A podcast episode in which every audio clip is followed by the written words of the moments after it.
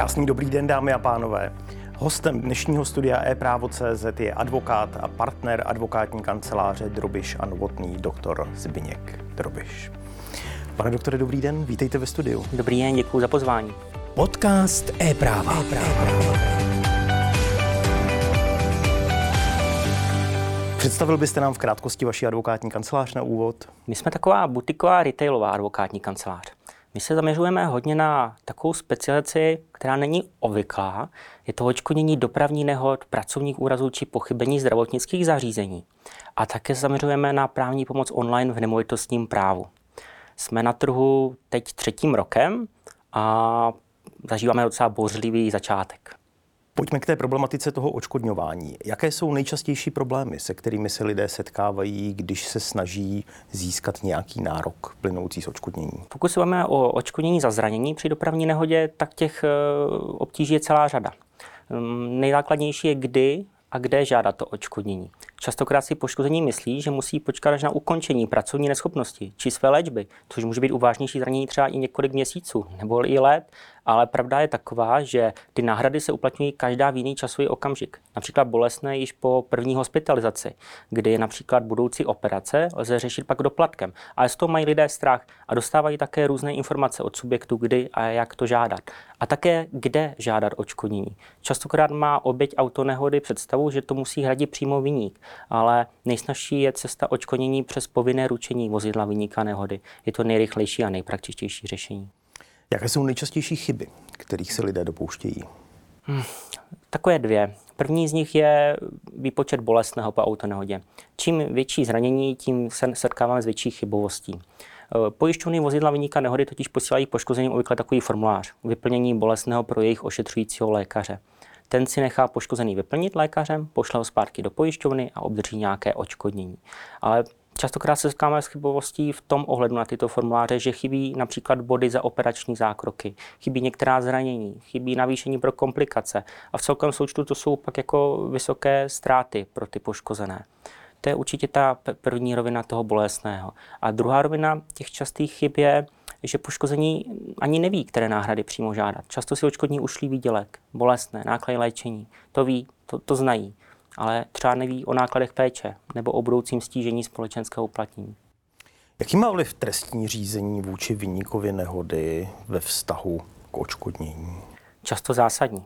My říkáme klientům, buďte aktivní, zajímejte se o stav trestního řízení. A to z toho hlediska, že pokud v trestním řízení se například stanoví nějaká spoluodpovědnost poškozeného za nehodový děj, tak pojišťovna samozřejmě bude krátit odškodnění.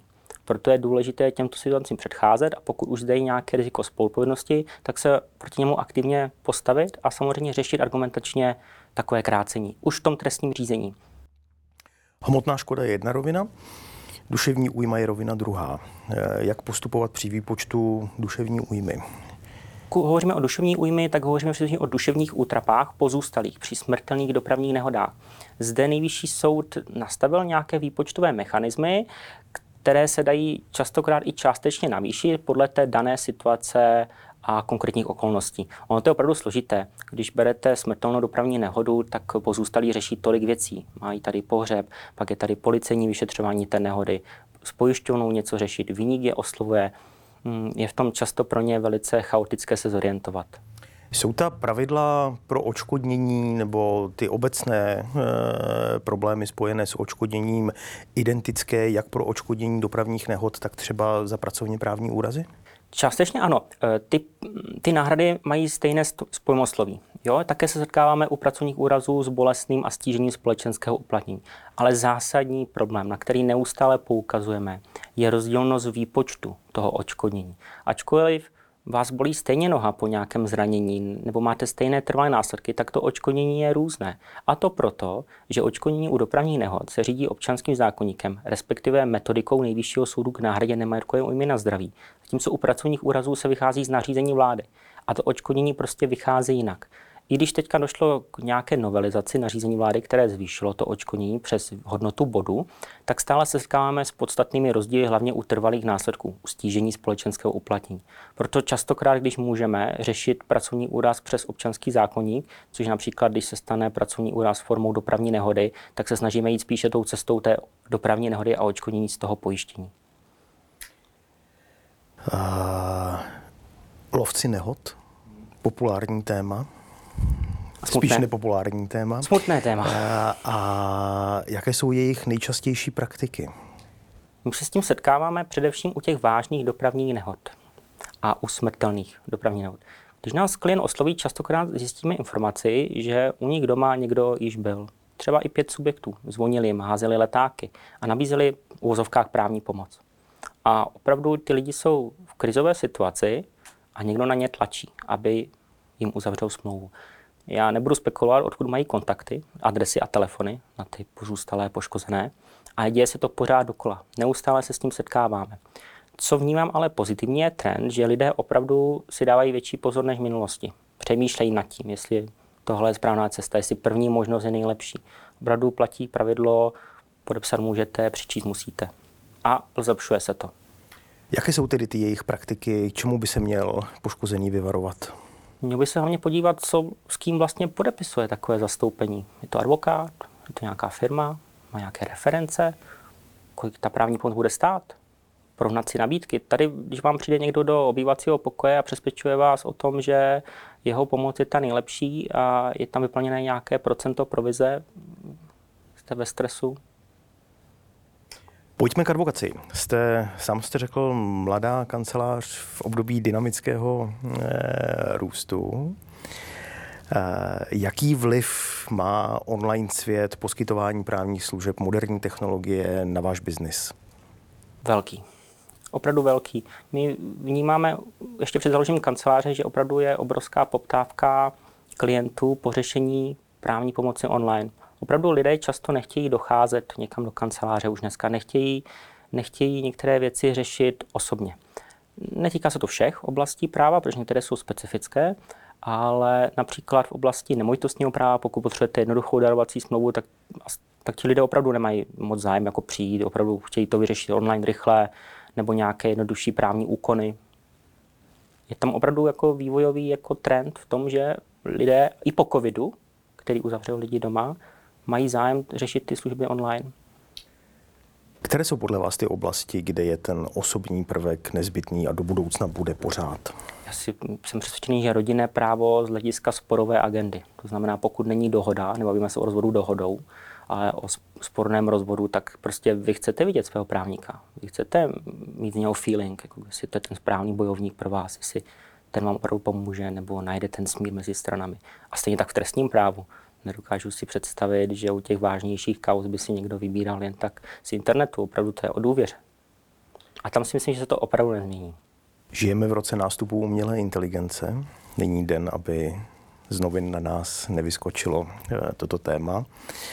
Eh, jak se začíná umělá inteligence uplatňovat v advokaci a už u vás v kanceláři jste přistoupili k jejímu využití?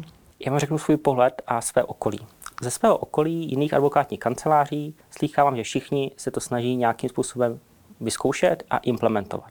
Co se týče jakoby naší zkušenosti, tak eh, samozřejmě dobrý sluha, ale špatný pán. Protože on je to nástroj a s tím nástrojem se musí nějak pracovat. On může vám pomoci s nějakými novými myšlenkami, může se zpracováním dokumentace, vynikající výsledky má marketingu, ale musí se také chránit klientská data mlčenlivost, advokace, tyhle základní pilíře při využívání tohoto nástroje. Takže ano, my i jiné kanceláře, které znám, se snaží s tímto pracovat, vychází na to spousta článků. Akorát u té umělé inteligence je to opravdu dynamický vývoj. Jako tohle je neuvěřitelné. Každý týden nová informace, nové vychytávky a je to opravdu porovnatelné s nástupem internetu z mého pohledu. Řekl byste mi nějaký konkrétní příklad toho, jak jste buď v té klientské oblasti nebo v té marketingové eh, implementovali a využíváte? Potřebuji napsat eh, například příspěvek nějaký na LinkedIn, třeba je už pozdní večer, jsem unavený, ale znám tu myšlenku, kterou bych chtěl dát. Použiju chatbota, ten mi dá nějaké návrhy, sám si je zpracuju do svého jazyka a pomůže mi s inspirací. Kdy mě už jako chybí třeba mentální kapacity, tak on mi dá několik návrhů nebo mi pomůže i s grafikou toho daného příspěvku, emotikony, takové maličkosti, ale vlastně všechno pomáhá a šetří to neskutečně čas. My si to vyhodnocujeme tak, že opravdu jakoby ten časový náklad, co nám to ušetří při práci, je docela zajímavý. Vidíte její využití třeba při nějaké automatizaci rutinních opakujících se eh, advokátních procesů nebo při eh, vytěžování při právních analýzách? Zatím se k tomu nedokážu úplně vyjádřit. My to na tuhle, tuhle cestu zatím nejdeme, ale myslím si, že vývoj k tomu bude směřovat. Myslím si, že ta automatizace bude spojená i s umělou inteligencí a může přijít i brzo. Jak podle vás tedy ochránit ta klientská data, protože téma ochrany klientských dat je nejčastěji zaznívající problém ve vztahu umělá inteligence versus advokacie. Jak tedy tu klientskou ochranu zajistit? Přemýšlet, než do toho chatbota něco vložím. Přemýšlet, co tam dávám, jaké informace tam dávám. Zda jsem si je zobecnil, zanonymizoval. Opravdu nakladám jako z daty klienta, tak k něma musím i tak přistupovat.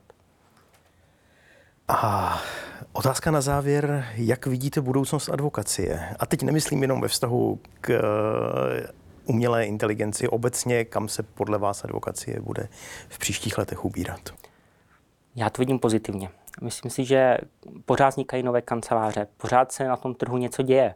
Kdyby ten trh neměl budoucnost, tak se moc z těch věcí neděje, ale oni se pořád dějí. Opravdu za mě ten trend je pozitivní, bude určitě spojen s nástupem umělé inteligence, bude spojen s prohlubováním právní pomoci online, ale i zůstanou samozřejmě tradiční obory, které vždycky budou vykonávány tradičním způsobem. Pane doktore, děkuji, že jste přijal naše pozvání a byl hostem našeho studia. Já vám děkuji. Dámy a pánové, hostem dnešního studia e-právo.cz byl doktor Zbigněk Drobiš, partner a advokát Pražské advokátní kanceláře Drobiš Novotný. Díky, že jste s námi, mějte krásné léto.